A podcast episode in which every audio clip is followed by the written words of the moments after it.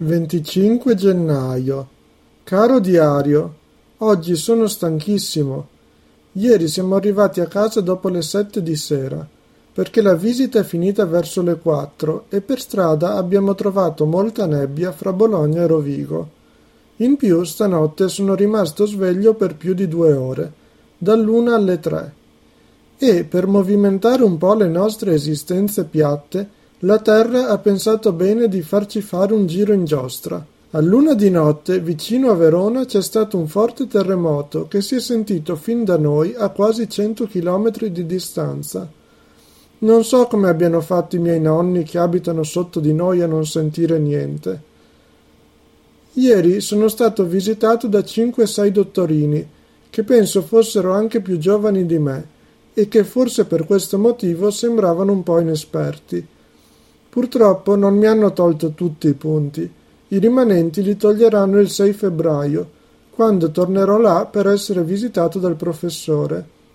Visto che qua non succede mai niente di entusiasmante, in puro stile Casa Vianello, voglio raccontarvi una delle notizie di ieri che hanno fatto più discutere.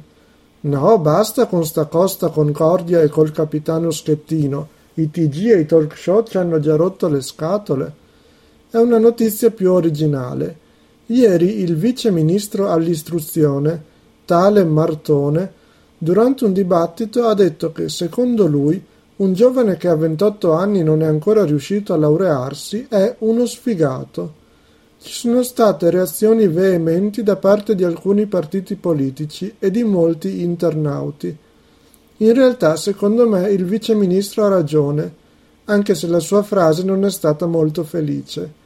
Durante gli anni che ho passato all'università ho conosciuto molti studenti, in particolare una che sono stato così stupido da farmi amica per poi scoprire che stava con me solo per pietà, che vanno all'università semplicemente per socializzare o, detta in modo un po' più grezzo ma più obiettivo, a casseggiare.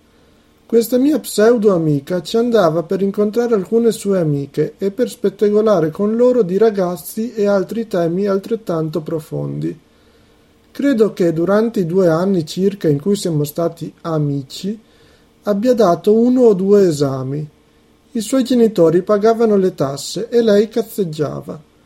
Penso che il vice ministro si riferisse agli studenti come lei, e non a quelli che si laureano tardi perché lavorano per mantenersi e pagarsi gli studi.